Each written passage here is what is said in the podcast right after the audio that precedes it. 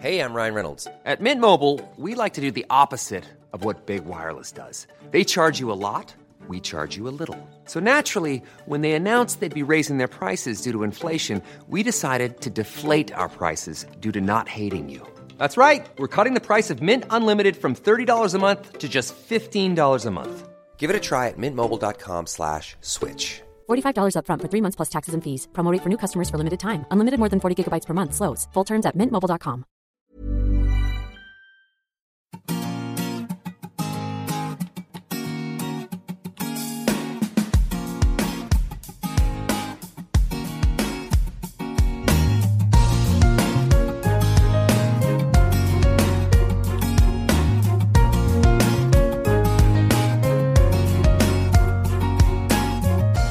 Frauenstimmen. Klagen, lachen, klüger werden. Ermutigende Gespräche mit mutigen Frauen über das Loslassen und das Aufbrechen, das Verlieren, das Suchen und das Finden. Ich bin Ildiko von Kürti.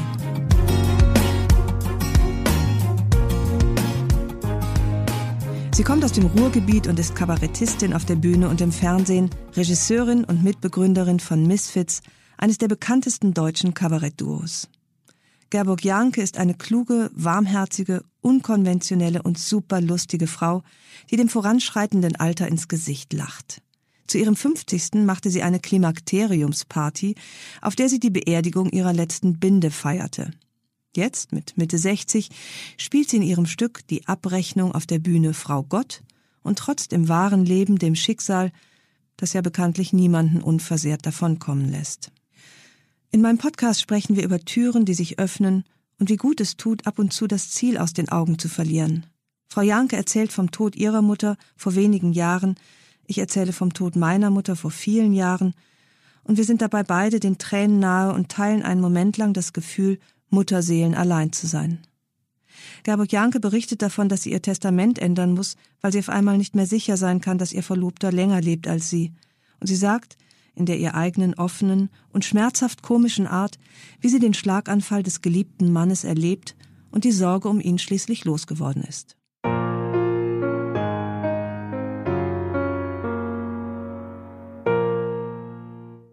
Herzlich willkommen, liebe Frau Janke, in meinem Podcast Es wird Zeit, Frauen stimmen.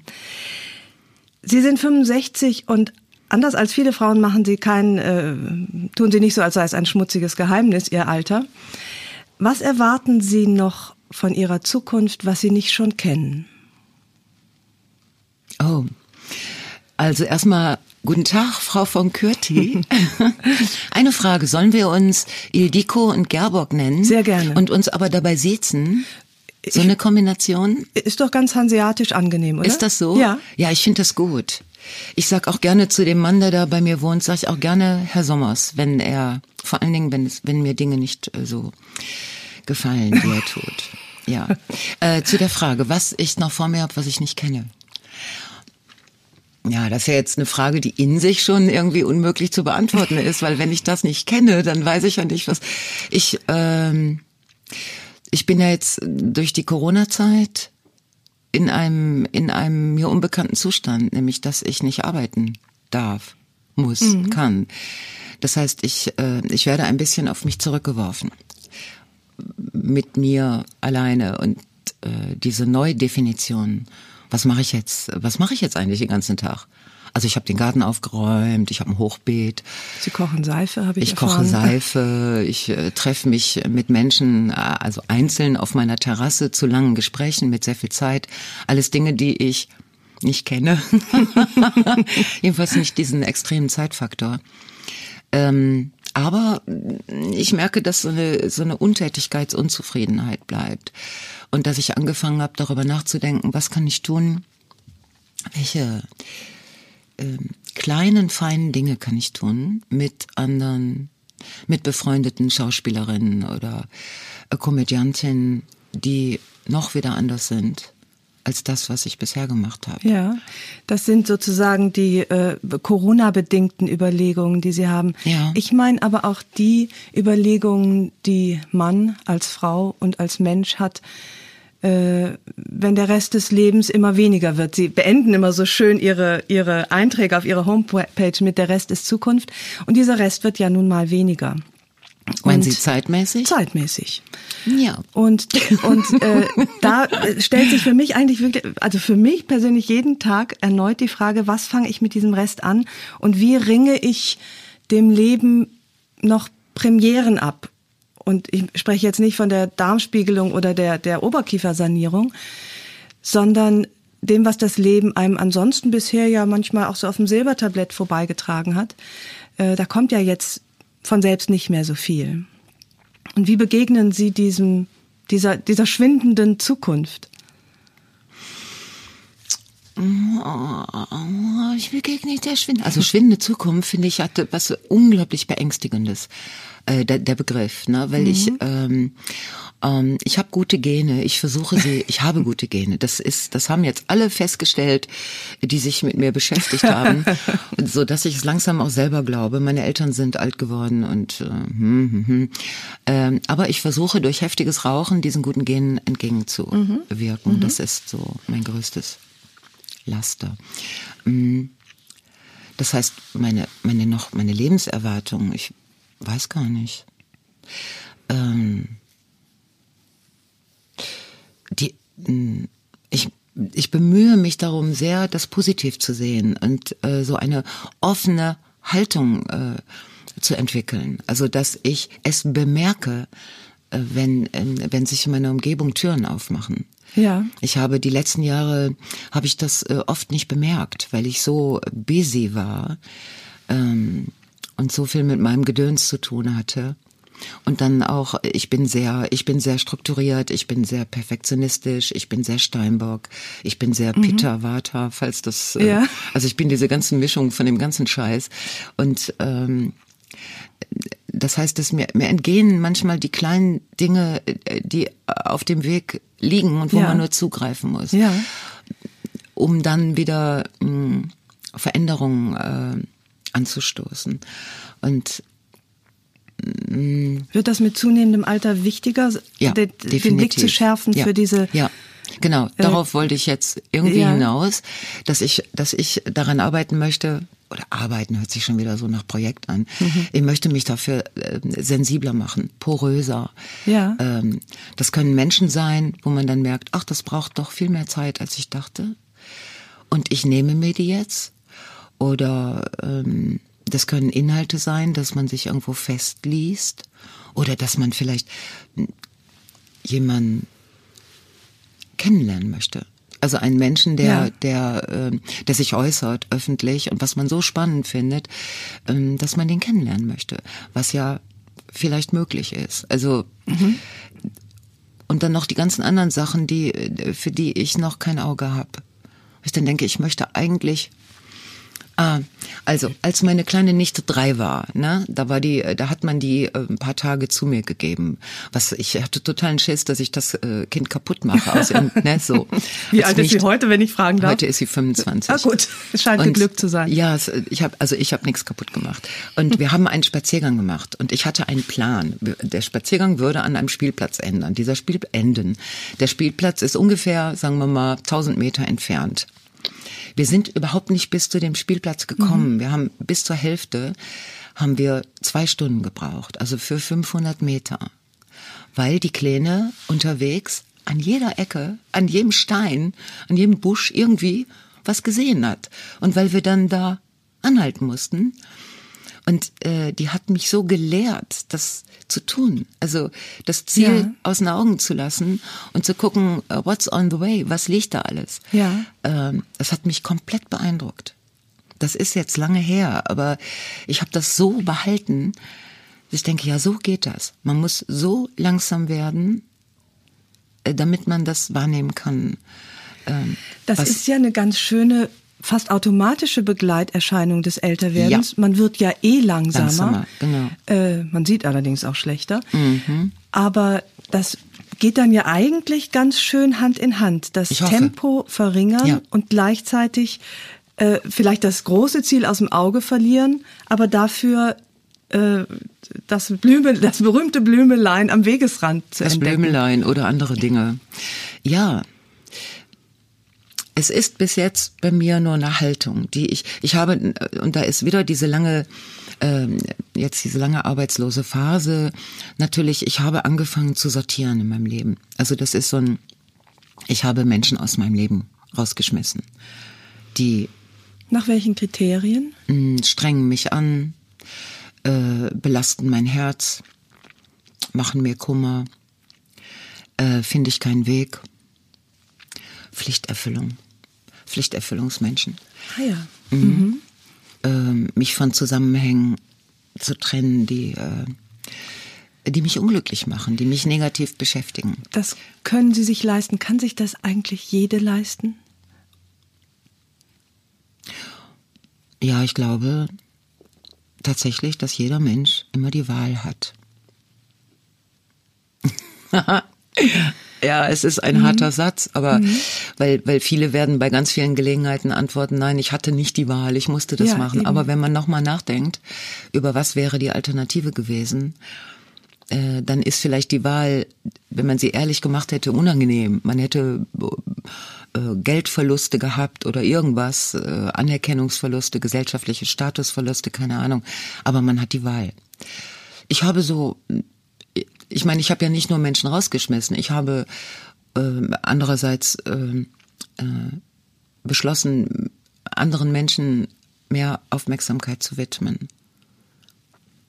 Was mhm. auch erstmal nur im Kleinen anfängt. Es sind so Entscheidungen, das will ich nicht mehr, ja. das will ich nicht mehr. Und ich bin in diesen Dingen dann, wenn ich das einmal beschlossen habe, bin ich rabiat. Ich bin so ein, ich mache so eine Rasur. Also ich bin sehr konsequent. Und äh, ich finde das gut. Das fängt langsam an und es entwickeln sich, sich äh, Prioritäten. Und das Ziel ist, dass ich, ich möchte gerne aufmerksam sein, empathischer und glücklich. Gut, ne?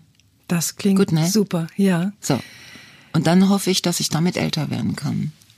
Im Spiegel sagten Sie, Sie können jetzt endlich Zicke sein. Äh, ist das damit gemeint? Zicke ist ja erstmal etwas, was man, was ich zumindest nicht mit, mit positiven Gefühlen verbinde.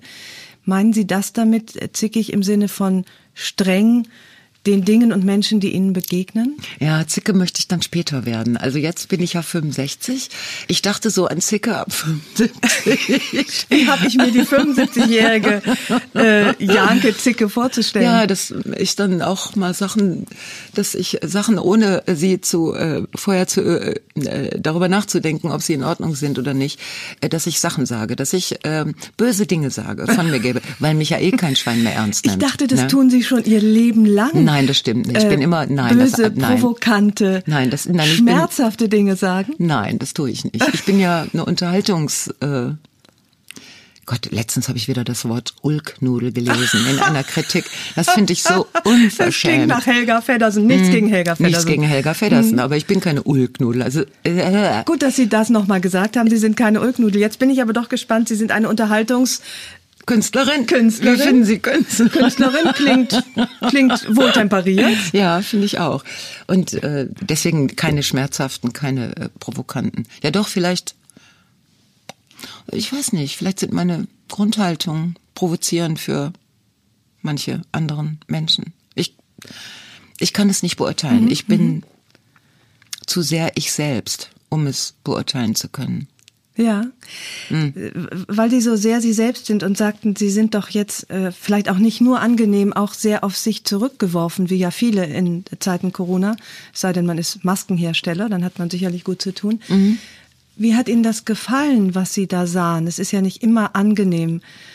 Haben Sie neue Seiten an sich entdeckt, vielleicht auch nicht so angenehme, in dieser direkten und doch lang anhaltenden Konfrontation? Hm. Oh, Sie stellen echt total schwere Fragen.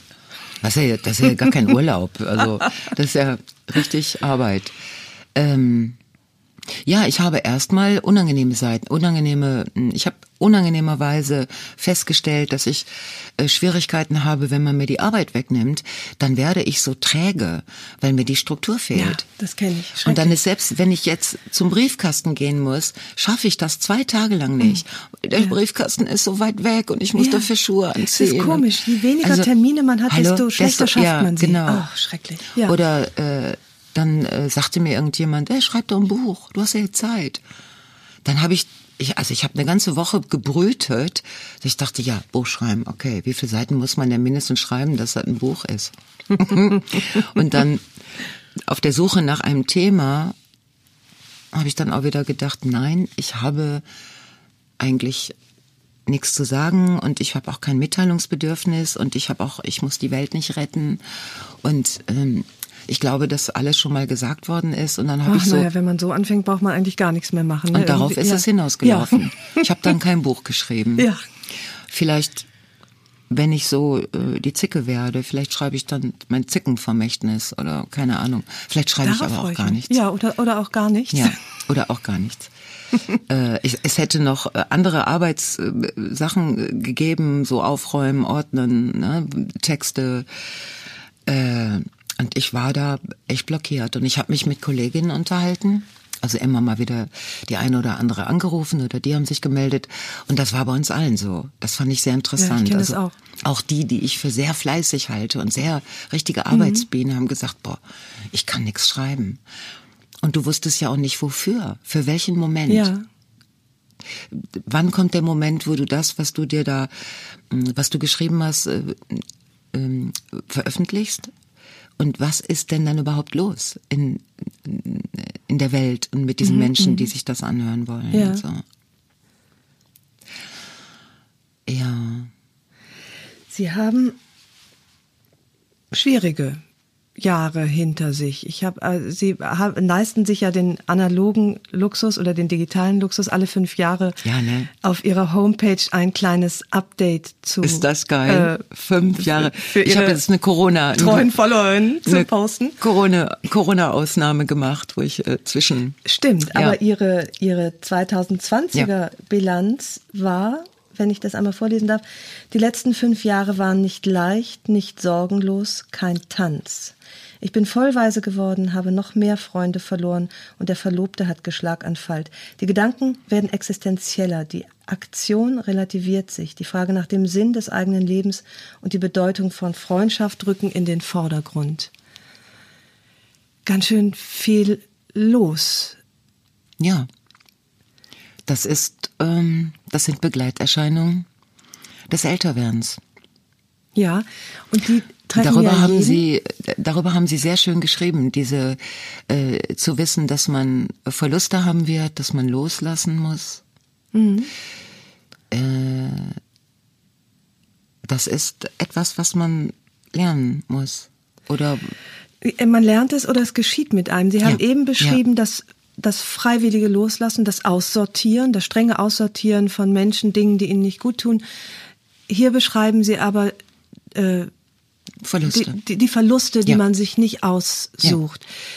Wie gehen Sie damit um? Haben Sie da schon eine Haltung, womöglich humorvolle, im besten Fall würdevolle Haltung dazu gefunden, weil mich das so interessiert und mich so umtreibt, diese Angst vor dem, was auf jeden Fall kommen wird. Es gibt ja für keinen von uns äh, die Möglichkeit, diese Verluste nicht zu erleiden. Die Eltern sterben, die ersten Freunde müssen gehen, äh, die ersten schlimmsten Diagnosen brechen ein. Ja. In Ihrem Fall hat es Ihren Lebensgefährten, darüber sprechen wir hoffentlich noch, äh, ähm, getroffen.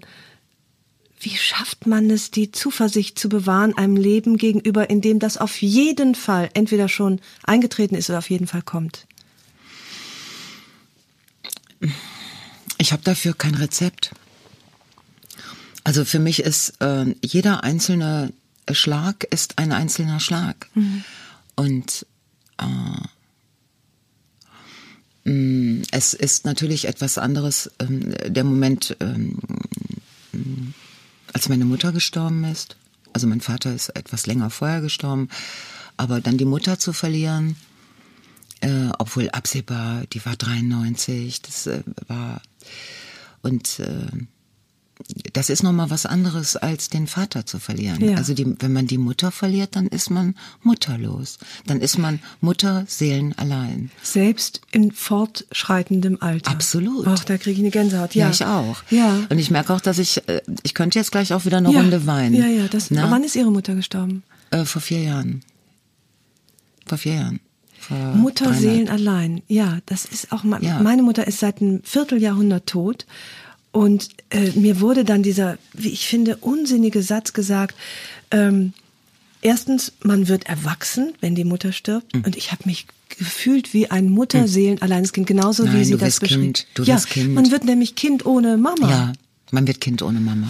Ja, ja. aber dass Sie das auch ja. so empfinden, selbst sozusagen 25 Jahre später, fühle ich ja. mich so ein bisschen rehabilitiert, weil ich mich nicht erwachsen fühlte. Und ähm, das bis heute unter Umständen mal tue und mal nicht tue, aber der Verlust der Eltern macht einen nicht erwachsen. Nein.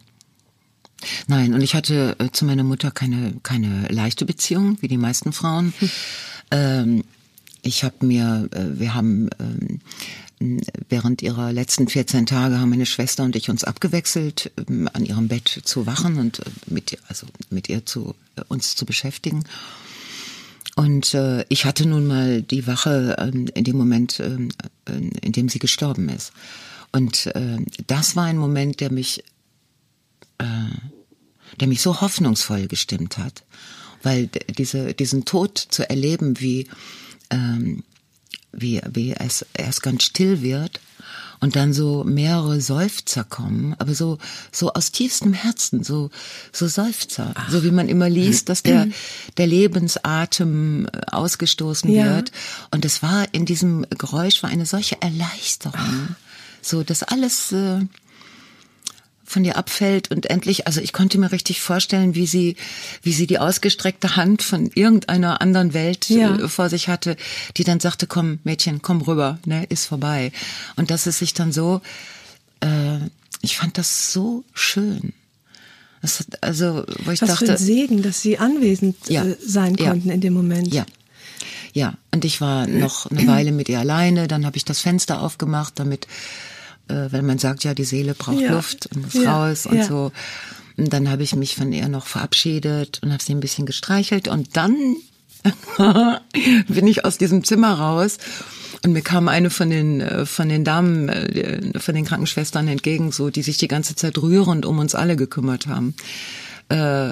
Und dann guckte sie so und sagte, und ist es vorbei? Und dann, bam, oh, ja. kam ein, ein Meer von Tränen, wo ich auch gar nicht mehr, gar nicht mehr äh, das irgendwie in keiner Weise mehr unter Kontrolle gekriegt habe. Und dann musste ich den Arzt bitten, wenn meine Mutter legt großen Wert darauf, dass sie wirklich tot ist, bevor sie verbrannt wird. Verständlich, ja. Und dann kam der rein, sag ich so, wir gucken jetzt nach. Und in einer halben Stunde gucken sie noch ja. mal. Ja, und das, der letzte Liebesdienst, ne? Ja, Mama. Und, das, und der Arzt so, ja wie, sag ich, nein, es ist ihr ganz wichtig, dass ja. sie tot ist, wenn ja. sie verbrannt wird. Und, ja. und das hat er dann auch gemacht.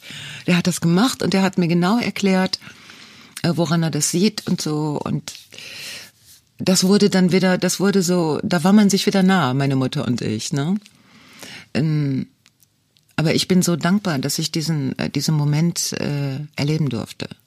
Weil der so, so zu sehen, so kann das sein. Du stirbst nicht unbedingt schreiend und wehklagend und vielleicht, vielleicht auch nicht, nicht verbittert und vielleicht auch nicht mal ungern. Und man würde sich ja immer wünschen, dass man ungern stirbt, dass man denkt, ich habe doch noch so viel vor. Ja. Äh, so war meine lange meine Ansicht. Das ändert sich auch gerade so ein bisschen. Eigentlich. Teils, teils. Es mhm. gibt Menschen, die verbissen am Leben festhalten mhm. und es sich dann so schwer machen ja. und allen um sie herum auch. Ja, ja. Ich hoffe, dass ich das nicht bin. Ich bin so ein Kontrollfreak, ne? Wahrscheinlich werde ich vorher mit allen, mit dem Notar, mit dem Bestatter, alles besprechen, die Musikauswahl, also Ausschluss, Musikausschluss, ganz wichtig. Sagen bitte zwei Sachen, die auf keinen Fall auf ihrer, was weiß ich, Beerdigungsfeier, Beisetzung, was auch immer es werden soll. Irgendein Elton John Song auf keinen Fall. und irgend so ein Nicht so Prinzessin Diana mit nein, Candle in the Wind. Nein, können wir so, schon mal ausschließen. Das können wir ausschließen. Mhm. Und äh, kein Beatles-Song, glaube ich. I Did It My Way vielleicht auch nicht. Ist ja auch so ein Klassiker. Auch der, nicht, nein. Den Titanic-Song sehe ich bei Ihnen auch nicht. Was? Den Titanic-Titelsong sehe ich bei Ihnen auch, auch nicht. Auch nicht, nein. Ich weiß es. Ich, ich hatte schon mal, ich habe schon mal ein Testament angefangen, wo ich die Musik auswahl. Wirklich? Ja, sicher. So ist das, wenn man Kontrollfreak und Perfektionistin ist. Da muss man ja Vor wie vielen Jahrzehnten haben Sie denn dieses äh, Testament aufgesetzt und wie oft haben Sie es geändert? Ich habe vor ungefähr 20 Jahren damit angefangen und ich habe es vor drei Jahren habe ich es zum Notar gebracht, äh, damit er es mal, äh, ne? Und jetzt haben sich aber Dinge schon wieder geändert und jetzt muss ich, jetzt kostet das immer Geld, wenn ich das aus dem Gericht befreie, das Ach, Testament. Ja, das will also wohl überlegt sein, wenn man da nicht ständig in sein Testament wieder investieren genau, will. Genau, es, also jetzt, wenn ich es mir jetzt nochmal hole, dann muss ich aber wirklich mal, ne, ähm, hm, da muss die Playlist stehen, ne? Die Playlist muss stehen und jetzt, wo der Verlobte den Schlaganfall gehabt hat, da kann es ja sein, dass er vor mir stirbt, obwohl er jünger ist als ich. Mhm. Und das muss ich auch noch mal bedenken. Also wenn der nicht da ist. Das war ist, bisher nicht vorgesehen. Nein, vorgesehen ja. war, dass der sich um alles kümmert. Ah, gut, ja, das, natürlich. das könnte auch durchaus passieren, weil der ist ja jetzt nicht Raucher seit seinem Schlaganfall. Erzählen Sie bitte kurz, wie geht es Ihrem, darf gut, ich Mann sagen? Gut, ja, man darf Verlobter. Schon, Verlobten. Wir sind verlobt. Ja. Wie, ja. wie, wie geht es ihm und wie hat, hat diese dieser Schlag im wahrsten Sinne des Wortes, ihn verändert sie, ihre Beziehung, ihre, ihr Verhältnis zum Leben? Naja, das ähm, werden alle Menschen äh, wissen, die, die sowas schon erlebt haben. Und das passiert ja im Moment, das passiert ja auch immer jüngeren Menschen. Es gibt diese Phase, ähm, wenn der dann der Mensch dann im äh, auf das äh, Stroke liegt und äh, alles ist unklar, wie schwer ist der Anfall, was ist gestört, was bleibt so, was ist reparabel, äh, was muss man jetzt tun und so. Da gibt es eine lange Phase, ähm, in der du zweimal am Tag da besuchen gehst, ja. aber in der du äh, zu Hause sitzt und nicht weiß, was wird. Man weiß nicht, wer zurückkommt, ob er zurückkommt, wer, wer zurückkommt. zurückkommt, in ja. welcher Form, ob sie ihn, ob er in einem Rollstuhl sitzt oder ob mhm. er, ob vielleicht äh, Schäden bleiben, ob sein Sprachzentrum gestört ist, ne? weil man erlebt ja bei den Arztbesuchen erlebt man ja auch Menschen, die mh, mm, noch nach Monaten äh, nicht sprechen können oder nur diese äh, diese ja, Laute ausstoßen können, die nur von ihren Ängsten. Ja, alles ist möglich. Ne? So, von es ist alles ja, möglich. Und äh, und dann noch, du, du sitzt zu Hause und denkst dir dann, also wenn der im Rollstuhl wiederkommt, dann können wir hier nicht wohnen bleiben. Weil das, äh, hier geht ja kaum irgendwas mit dem Rollstuhl. Das war, das war schwer. Also ich habe tatsächlich viele Abende, ich war auch nicht in der Lage, mit anderen äh, mich äh, zu verabreden zum Reden, weil ich äh, meine Aufmerksamkeit für andere Menschen äh, war äh, ungefähr bei plus minus 20 Minuten. Mhm. Danach, mhm. also ich hätte jetzt Leute einladen können, kommt auf einen Rotwein, nach 20 Minuten hätte ich die rausgeschmissen, ja. weil ich mh, mm, das äh, das Gespräch nicht wollte. Ich war also nicht so, ne? Mhm. Ich wollte eigentlich nichts hören. Haben Sie in irgendetwas Trost gefunden? Mhm. Ich habe von einer Freundin, die hat ein Buch über Kohelet geschrieben, über so, das ist so ein, das ist so ein Prediger ähm, nach Christi. Ja. Ähm, einer der nach Christi, vor Christi. Ein Prediger, äh, der über alles gesprochen hat und der ähm, mm, das ist jetzt auch wieder so eine, der sehr dem Leben zugewandt äh, und sehr, äh, also fast schon buddhistisch angehaucht, so Ach. das, was so ist, ist so. Ja. Und äh, wenn du es nicht ändern kannst, dann freunde dich damit an und so solche Dinge. Mhm, mhm. und äh, und österreichische Rotweine. Das ist der, denn das ist wirklich, das ist eine Lösungsflüssigkeit. ich kann das. also diese Mischung. Ähm, ja. Ihr Mann ja. kam zurück. Ich war, war er der noch den, der er vorher war? Waren äh, Sie nicht mehr, die Sie vorher waren? Naja, ich war sehr ängstlich. Mm, der war, der hatte zum Glück einen leichten Schlaganfall. Also ja. einen, der nicht auf einen Schlag gekommen ist, sondern wo die Arterie Tag für Tag für Tag zu war. Ne? Also Ähm, und er ist ähm, in einem, er war in einem sehr, sehr guten, in der Alfred Krupp Stiftung, in, äh, im Alfred Krupp Krankenhaus in Essen wo es ein Granatenteam gibt, mhm. die äh, wochenlang rumprobiert haben, bis sie ihn so eingestellt hatten. Ah. Und dann musste er in die Reha, was er mitgemacht hat. Und dann ist er ja auch ein Komiker, ne? Wenn der dann das war eine ambulante Reha. Der durfte dann nachmittags nach Hause und dann erzählte der erstmal die ganzen Dönekes aus der Reha. Und natürlich, du bist monatelang bist du in Sorge. Also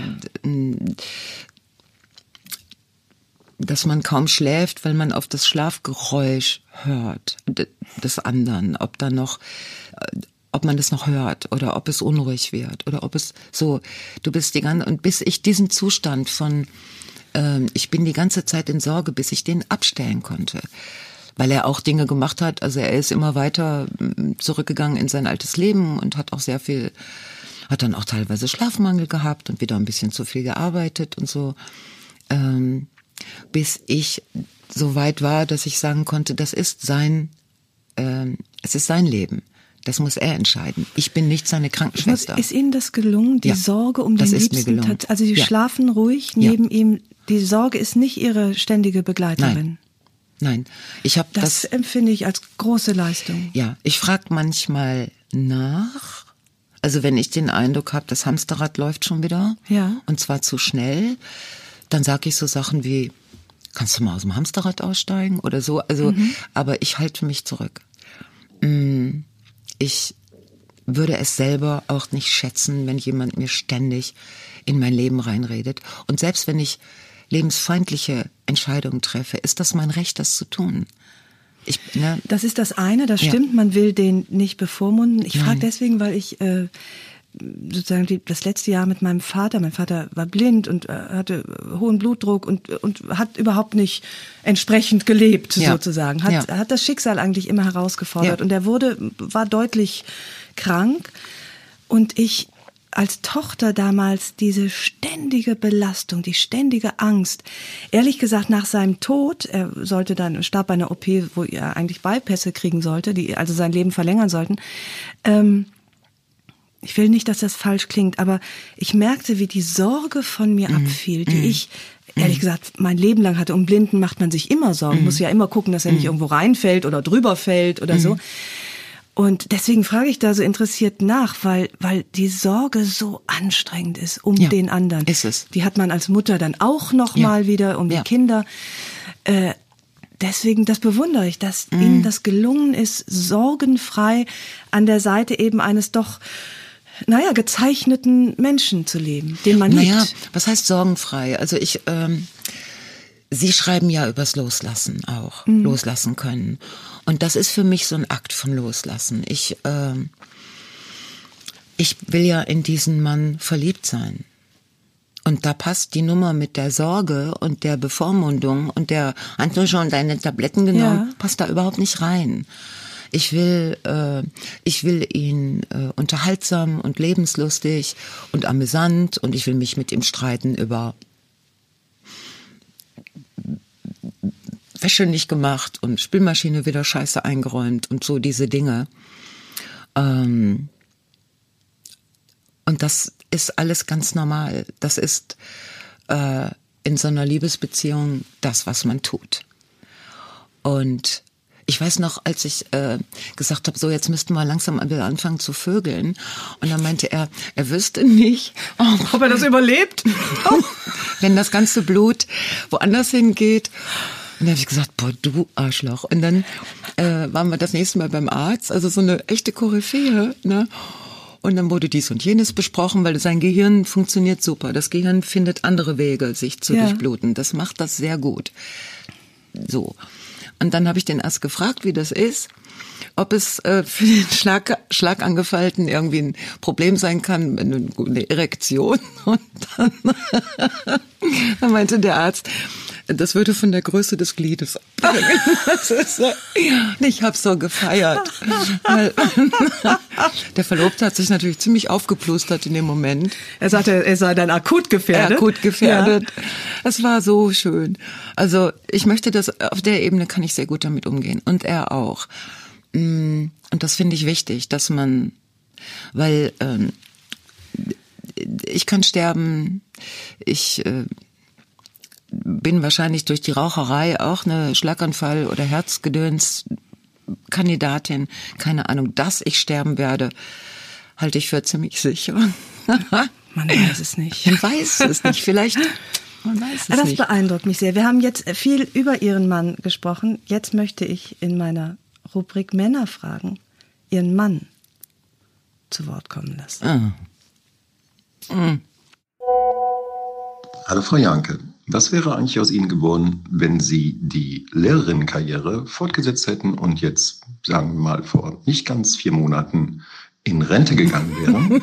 Und was wäre aus Ihnen geworden, wenn Sie nicht diesen reizenden, charmanten, intelligenten, aber auch humorvollen Partner vor 26 Jahren getroffen hätten? Also mich.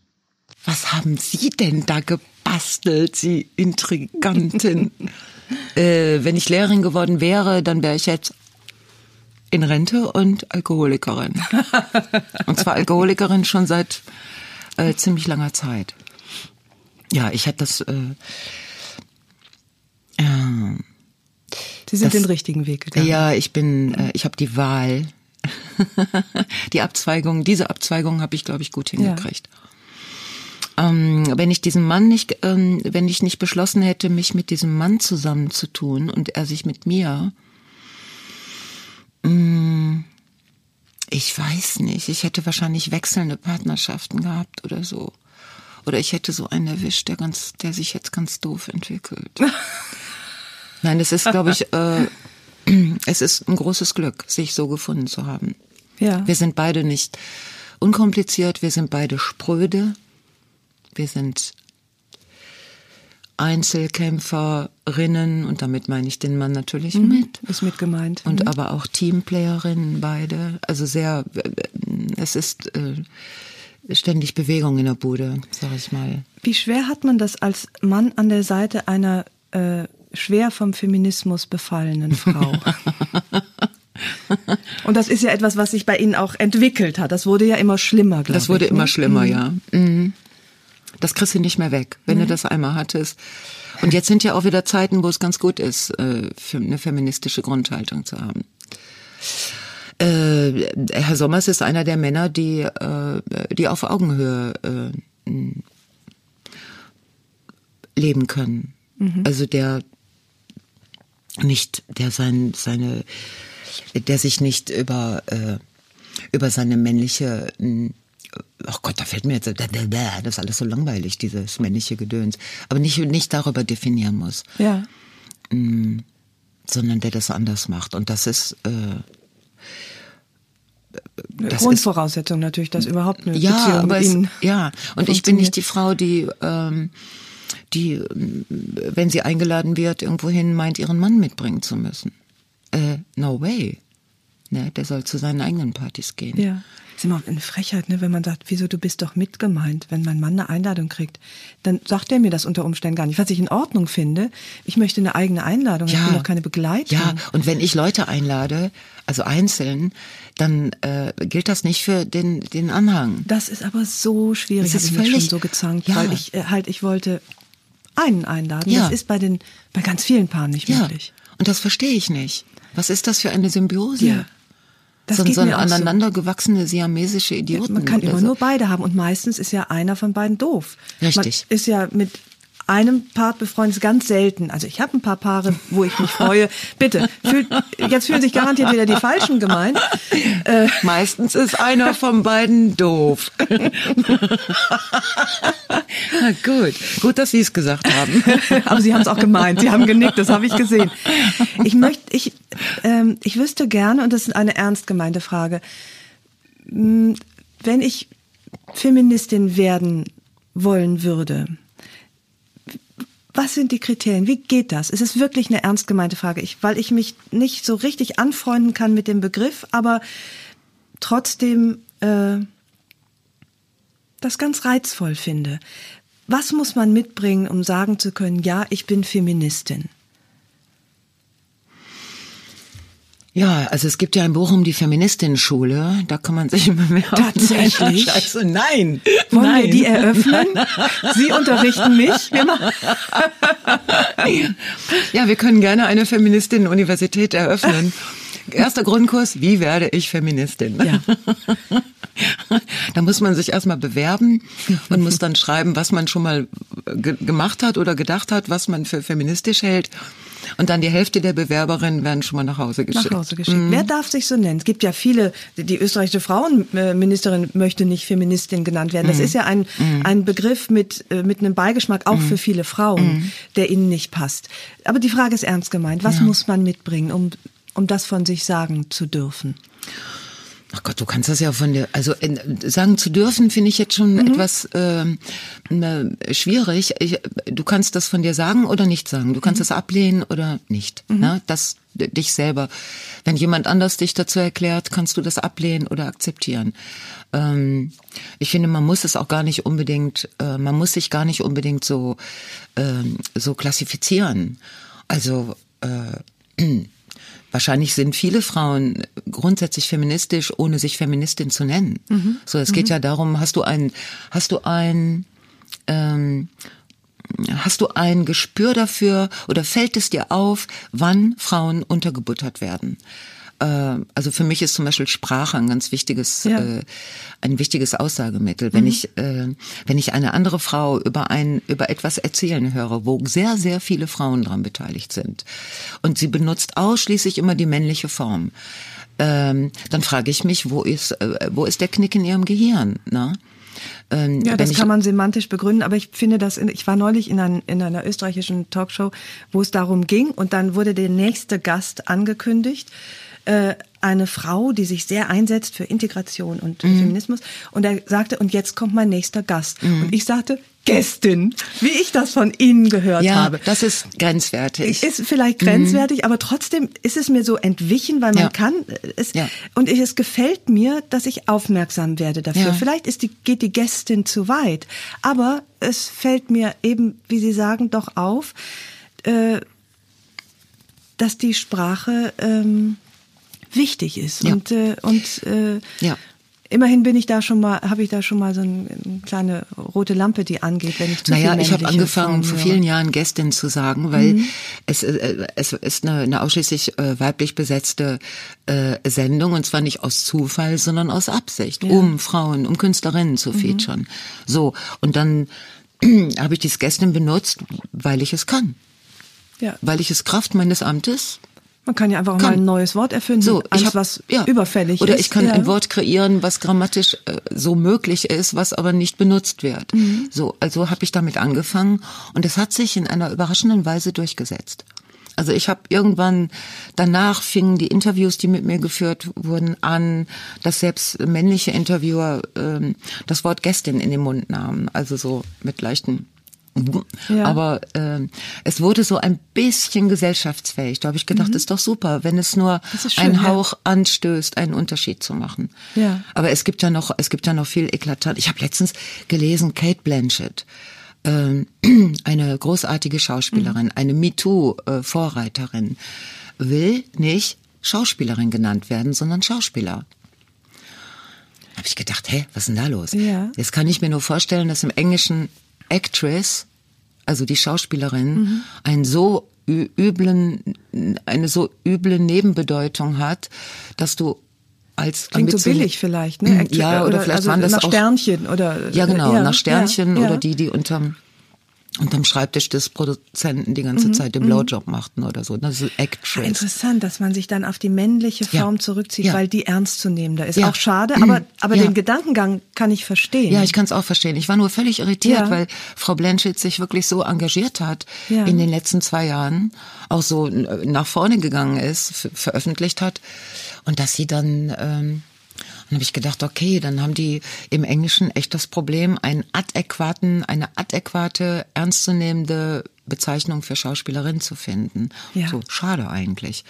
Aber Sprache ist Sprache ist ein wichtiges äh, das wäre in unserer Feministin-Uni, wäre das äh, ein, ein ganzes Nebenstudium, also ein ne, Sprache. Ja. Mhm. Welche Nein, Sie haben gesagt, ich bin keine Männerfeindin, aber ich mag keine dummen Menschen. Gibt das mehr dumme Männer als dumme Frauen? Nee. Oder sind die nur auffälliger? Treten die mehr in den Vordergrund? Beantworten Sie sich doch die Frage mal eben selber. Da muss ich nicht immer antworten. Sagen Sie mal. Ich bin hier in der Rolle der, äh, was ich da, was ich da zu Ihrem Satz sage. Ja. Ich mag auch keine dummen Menschen und tatsächlich ist in meinem Umkreis fällt mir auf, dass ich seit etlichen Jahren viel mehr Frauen kennenlerne, die mich ansprechen als Männer. Ich finde das Wort Dummheit nicht richtig, sondern ich empfinde viele Männer, also ich spreche jetzt immer so eher de, von Männern in meinem Alter, ich kenne eigentlich keine, wenig junge Männer, ähm, oftmals so mh, unfreigebig, was ihre ihr Innerstes angeht. Und sie machen mir was vor oder sich selbst, im besten Fall natürlich auch sehr gekonnt.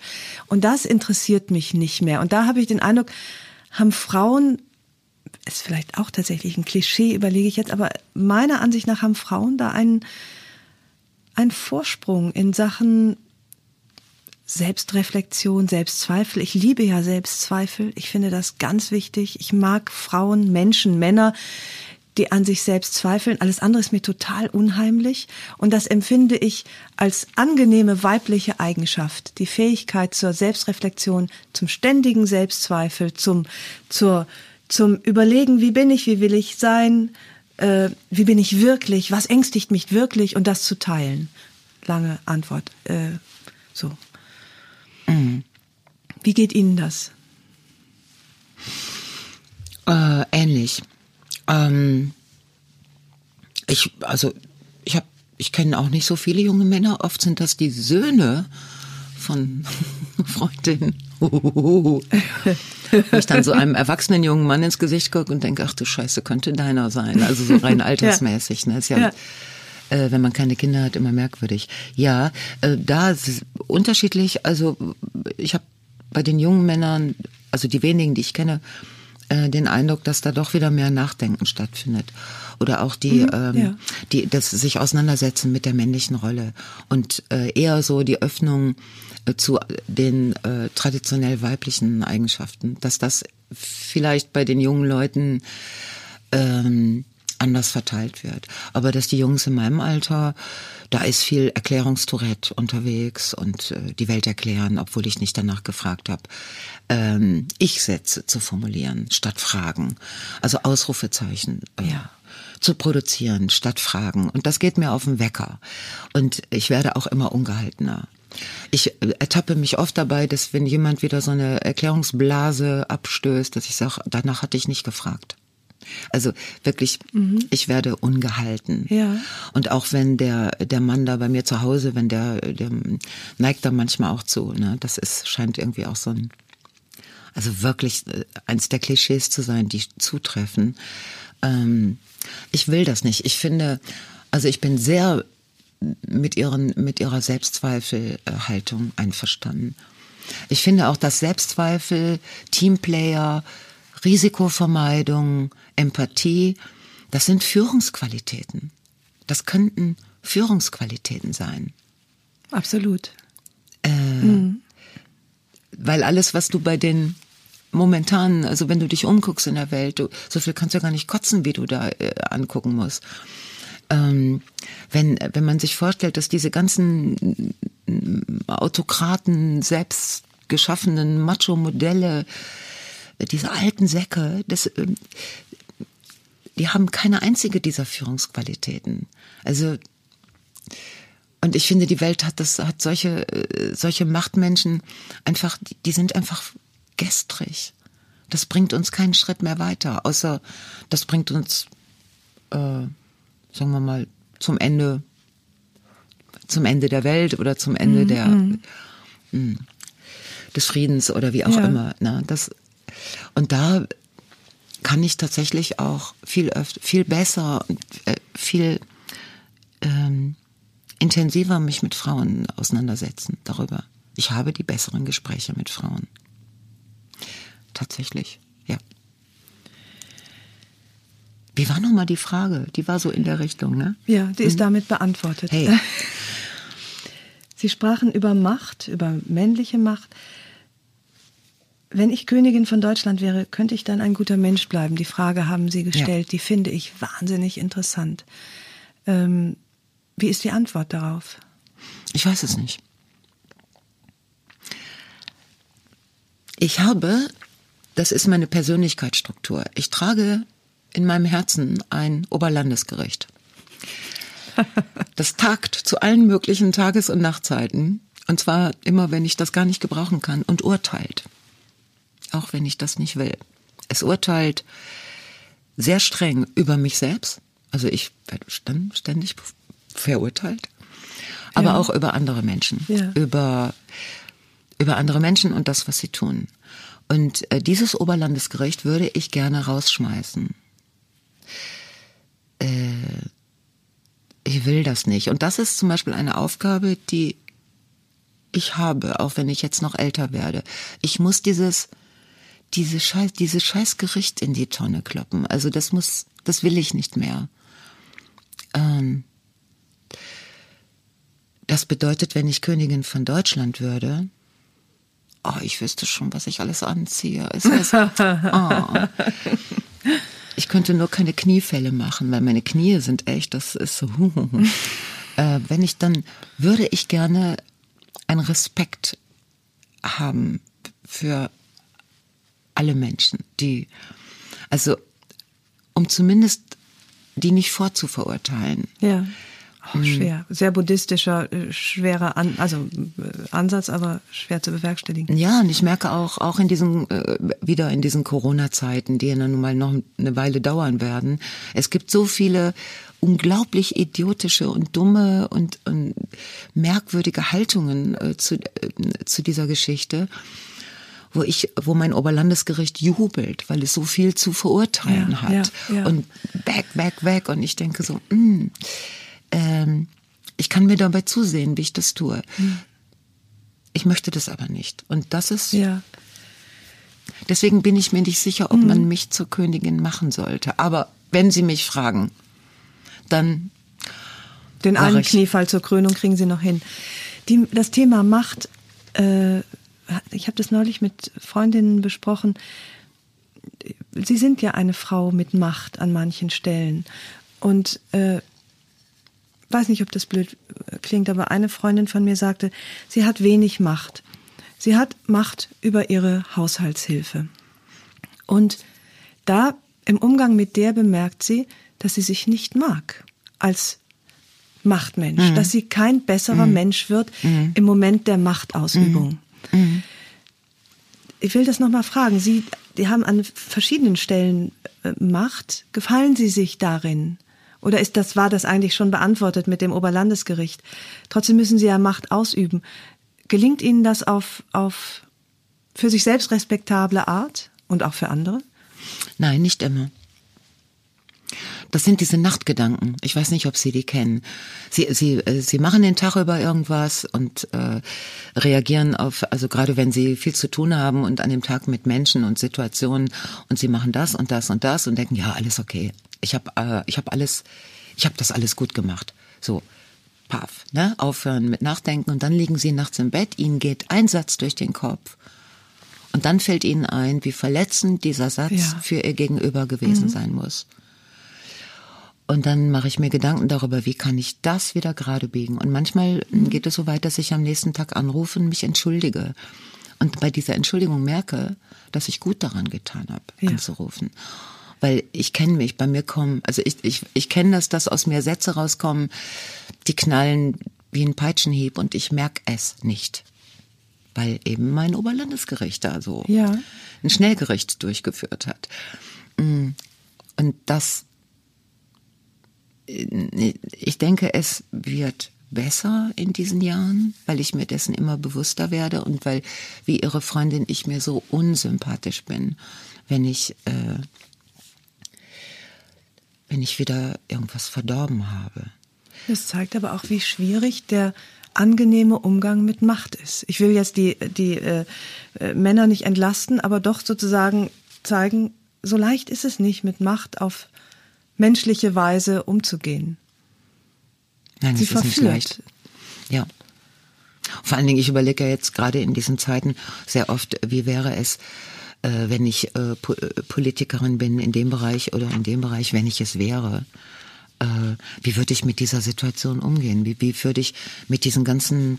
Es ist leicht, ich zu sein und zu urteilen über, über Prioritäten. Wer kriegt das viele Geld? Wer kriegt kein Geld? Äh, wo wird unterstützt, wo nicht? Wel- Welche äh, welche Firmen dürfen sich über Klimawandelprobleme komplett hinwegsetzen. Äh, Ne, all das ist leicht aus meiner Perspektive äh, zu sagen, das würde ich ganz anders machen, das wird, der ganz andere Prioritäten.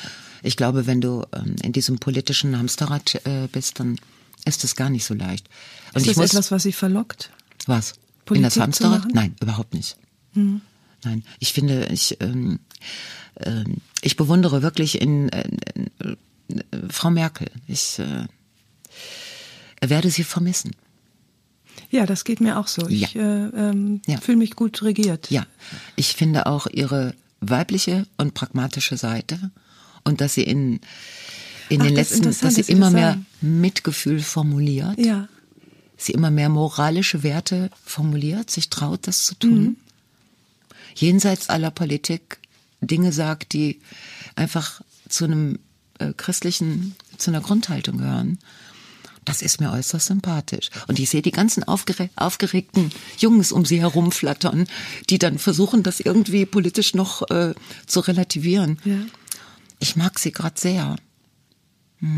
Das geht mir auch so. Ich möchte einmal noch einen Schlenker zurück machen zu einem Mann, der Ihnen noch eine Frage stellen möchte. Wie sie das hingekriegt haben. Mit herzlichen Grüßen von Nito Torres. Hallo Gerburg, hier ist Nito. Na? Wir sind jetzt seit 17 Jahren befreundet. Du bist Patin meiner Tochter. Wir sind durch Hochs und Tiefs gegangen, wir haben viel miteinander gearbeitet, viel Zeit miteinander gebracht, Gespräche geführt und wenn mich jemand fragte, dann würde ich sagen, ich habe wahnsinnig viel von dir gelernt. Und jetzt frage ich mich, wenn dich jemand fragte, was hast du denn von ihm gelernt? Was ist deine Antwort? Hab noch einen guten Tag. Boah, das geht aber echt auf hohem Niveau hier, ne? Das sind ja alles nette Jungs, mein Verlobter und Herr Torres und so. Ähm, ich glaube, ich habe äh, genau das äh, von Nito gelernt, dass ähm, äh, Freundschaft, Freundschaft, der ist hartnäckig. Der sorgt dafür, dass wir uns oft sehen und dass wir über Dinge sprechen, die jenseits der Arbeit stattfinden, weil wir Das- haben sehr viel Ja, ist das eine Gabe, die Sie nicht ursprünglich besitzen? Ich glaube, ich bin nicht so gut darin. Hm. Das werde ich bestimmt jetzt noch in diesen, in dieser, wie Sie es nennen, schwindenden Zukunft, werde ich das noch ähm, üben müssen. Aber das ist etwas, was, was ich von ihm gut lernen kann. Und was ich natürlich auch bei anderen Menschen äh, versuche anzuwenden. Ne? Es ist, also ich bin auch nicht völlig schlecht in solchen Dingen, aber ich glaube, ich könnte besser sein. Und Nito ist da, Nito ist, ich glaube, wenn man einmal mit dem befreundet ist, dann wird man den nicht mehr los. ja, und das, das, äh, das beruhigt mein Herz. So Ja. einen Menschen, und es gibt, von diesem Menschen gibt es noch zwei, drei andere in meinem Leben. Ähm, bei denen ich das auch so sagen würde. Und das ist ein, ein, ein Riesengeschenk. Ja. Ich möchte nochmal zurück den kleinen Schlenker machen zum Feminismus, weil mich interessiert in einer feministisch so gebildeten Frau wie Sie, gibt es da noch stereotypes Denken? Ertappen Sie sich selbst manchmal äh, bei Denken und Fühlen. Maria Furtwängler erzählte neulich, als sie zum ersten Mal bemerkte, sie wird von einer Frau geflogen, eine Pilotin, war ihr erster Impuls nichts wie raus. Äh, ertappen Sie sich manchmal bei klischeehaften Denken, wo sie sich sozusagen innerlich auf die Finger klopfen und sagen, nee, da bin, so ist es doch gar nicht oder so will ich nicht denken, weil, weil sie sich selber auf die Schliche kommen, äh, dass da immer noch Grundlagen sozusagen wabern, die dieses, die diese Stereotypen bedienen, weil wir ja alle damit aufgewachsen sind. Ich nehme an, Sie auch. Hm.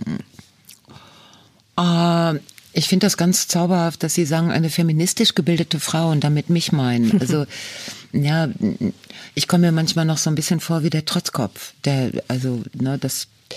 Ah ja? Mhm. Und das finde ich aber, das ist keine schlechte. Ähm aber trotzdem vielleicht auch gegen sich selbst, weil sie in sich selbst das auch bemerken? Diese, ja, ich, äh, Stereotypen? Ähm, nein, ich, äh, ich bin tatsächlich der Meinung, ich kann alles. Ich kann alles. Ich äh, könnte alles. Ich könnte alles lernen. Äh, ich würde aber ein Flugzeug nicht fliegen, also weil ich halte Flugzeugfliegen für auch eine ganz gefährliche Angelegenheit, aber nicht. nicht das liegt aber nicht an der Pilotin, sondern nein, das liegt, das liegt an diesem an der Entfernung zum Erdboden. Ja und an dieser Theorie, die dahinter steht. Also ähm, ja, ich ähm, äh, also ich glaube, dass ich schon ganz viel selbstverständlich finde. Ich bin eher ich bin natürlich positiv überrascht, wenn wenn äh, wenn ich Frauen an Stellen sehe, wo ich vor zehn Jahren nur Männer gesehen habe, ja. dann denke ich geil. Ja, ne? Es ja. gibt sie doch geil, aber zu wenig. Aber das einzige, was mich irritiert, ist meine Reaktion auf die ganz jungen Mädchen. Oder sagen wir mal, fangen wir mal an einer anderen Ecke an. Es hat vor ein paar Jahren hat äh, die Pornografie Einzug gehalten in die Mode äh, in das in das Selbstbild äh, von jungen Frauen. Also äh, aber auch in die Mode, ne? so dass immer mehr pornografische Inhalte in YouTube-Videos, mhm. dass immer mehr Rapperinnen sich äh, in pornografischen Zusammenhängen zeigen und das, ich weiß nicht, ob die jungen Mädchen das noch unterscheiden können. Und äh, dann sehe ich viele junge Frauen, die so ein BH anhaben hm, und dann so eine so eine Art knallenge äh, Jogginghose, wo du Lippenlesen machen kannst, also vom Weiten schon. Und äh, darüber so ein irgendwas oder gar nichts. Und das ist dann, hm, und dann merke ich, dass ich, ähm, das, dann ist mir das unwohl. Mir ist unwohl. Mhm. Äh, mir ist aber auch unwohl bei der ganzen Entwicklung, wo ich denke, boah, dann sollen die Porno-Queens doch so rumlaufen. Aber es ist so, also dass viele Dinge, die, die vor wenigen Jahren noch komplett äh, der Pornoindustrie zugehörten und nicht übergeschwappt sind, ja. ähm, was Frauen mit ihren Körpern machen, wie sie sie verändern, wie sie sie perfektionieren, welche Operationen, Rasuren und sonstigen Sachen, äh, Bleachings nötig sind. So, mhm. ich denke so, ähm, wie willst du dein Geld verdienen? Aber hinter der Mode steht ja immerhin noch eine diese Frauen beeinflussende und auch wahrscheinlich gut bezahlende Industrie. Ja. Was mich ja. viel mehr erschreckt, ist, dass zum Beispiel in sozialen Medien, wo man ja alles sein kann, wo jeder die Möglichkeit ja. hat, sich genauso darzustellen, wie er es möchte, die Frauen, die jungen Frauen sich auch zurückziehen auf nackte Haut, auf Basteln, auf Häuslichkeit, Tierpflege, mhm. äh, Beauty. Mhm. mhm. Und da könnten sie alles sein. Und diese die Frauen mit den meisten Followern, das sind nicht die Erfinderinnen. Nein. Und das, das ist freiwillig. Also letztlich natürlich werden die, werden, werden die hochgespült, die am meisten geliked werden. Aber das entsetzt mich. Ja, ich hoffe nur, dass das nicht stimmt. Also ich mhm. hoffe, dass das nicht, äh, das hört sich nach einer Rauchpause an, finde ich. äh, dass das nicht stimmt, dass die, dass, äh, dass das wirklich die Mehrzahl der jungen Frauen ist, die so abfahren. Ja. Ich hoffe auch, dass das nicht stimmt. Es ist augenfällig und, und ja. sehr bedauerlich. Ja, es ist aber auch das dasselbe, dasselbe Augenfällige, was ich auf der Straße sehe, wenn so viele mhm. junge Frauen so rumlaufen. Und ich dann frage so, was, also ich frage mich, äh, erstens in, in, in mit welchem Mann willst du eine Beziehung haben? Was willst du mit einem Mann oder mit einer anderen Frau oder so. Was, worauf läuft das hinaus? Was sind die Signale, die du aussendest? Äh, bist du dir dessen bewusst? Willst du das? Oder bist du eigentlich ein verhuschtes Reh, die erstmal nur tröst, getröstet werden muss? Also so, äh, ich habe den Eindruck, als ich in dem Alter war, ich hatte es viel leichter. Ich war, ähm, es war diese, ähm, es, es war der beginnende Feminismus. Du hattest, dein Feindbild war ganz klar, deine Positionierung war klar und Ne, wir haben ja gar keine BHs getragen, aus Gründen. Ne? Ja, oder also wir konnten auch, wir konnten Popper sein oder Punker oder keine BHs tragen. Also es gab Ja, Sie vielleicht, ich nicht. Sie sind so viel jünger als ich. Für mich war das, äh, für die Punker und Popper war ich zu alt. Aber heute können Heute könnte ich Punker oder Punker oder Popper werden. Ja. Mit 75 bitte. Aber Sie tragen wahrscheinlich mittlerweile BH.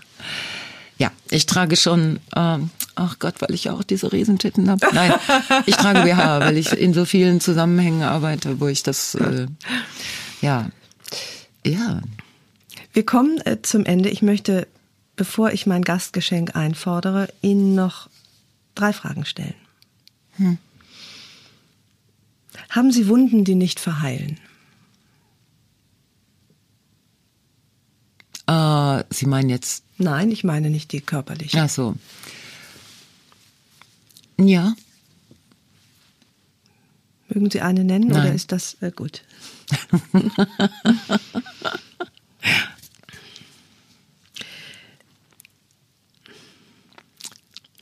Trauern Sie manchmal Ihrem Leben nach, obwohl Sie noch leben? Nein. Nein. Nein, ich versuche mir klar zu machen, dass ich alles so gut gemacht habe, wie ich kann. Und dass ich aber immer noch in einem Prozess bin. Ich bin in einem Prozess und da werde ich wahrscheinlich sein, bis ich sterbe. Und dass ich nicht fertig bin, das finde ich gut. Eine Biografie über Sie. Wie würde sie heißen und wie lautete der erste Satz? Ach du Scheiße. Ähm, ah, wenn ich äh, eine Biografie über mich, eine Biografie über mich. Ähm,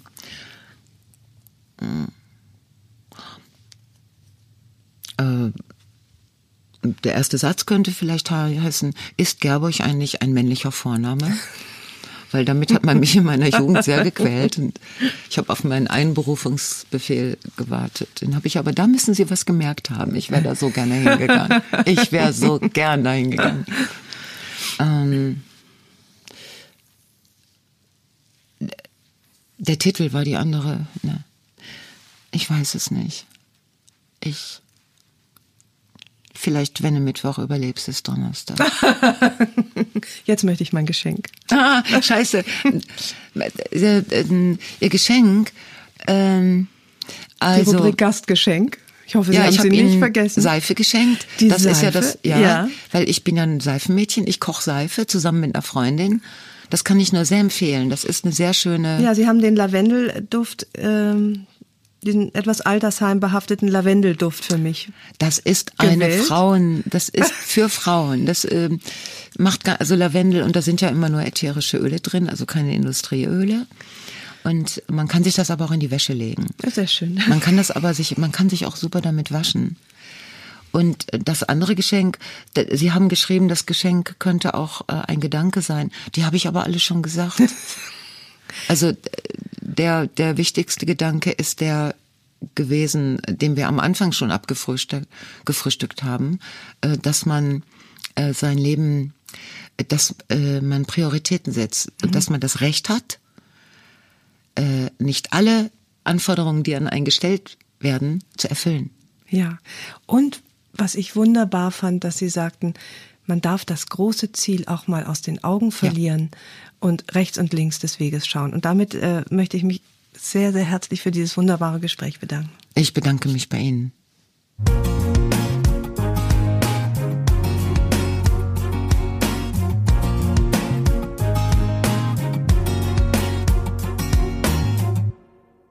Dieser Podcast wird produziert von Podstars bei OMR. Planning for your next trip? Elevate your travel style with Quince. Quince has all the jet setting essentials you'll want for your next getaway, like European linen, premium luggage options, buttery soft Italian leather bags, and so much more. And is all priced at 50 to 80% less than similar brands. Plus, Quince only works with factories that use safe and ethical manufacturing practices. Pack your bags with high-quality essentials you'll be wearing for vacations to come with Quince. Go to quince.com/pack for free shipping and 365-day returns.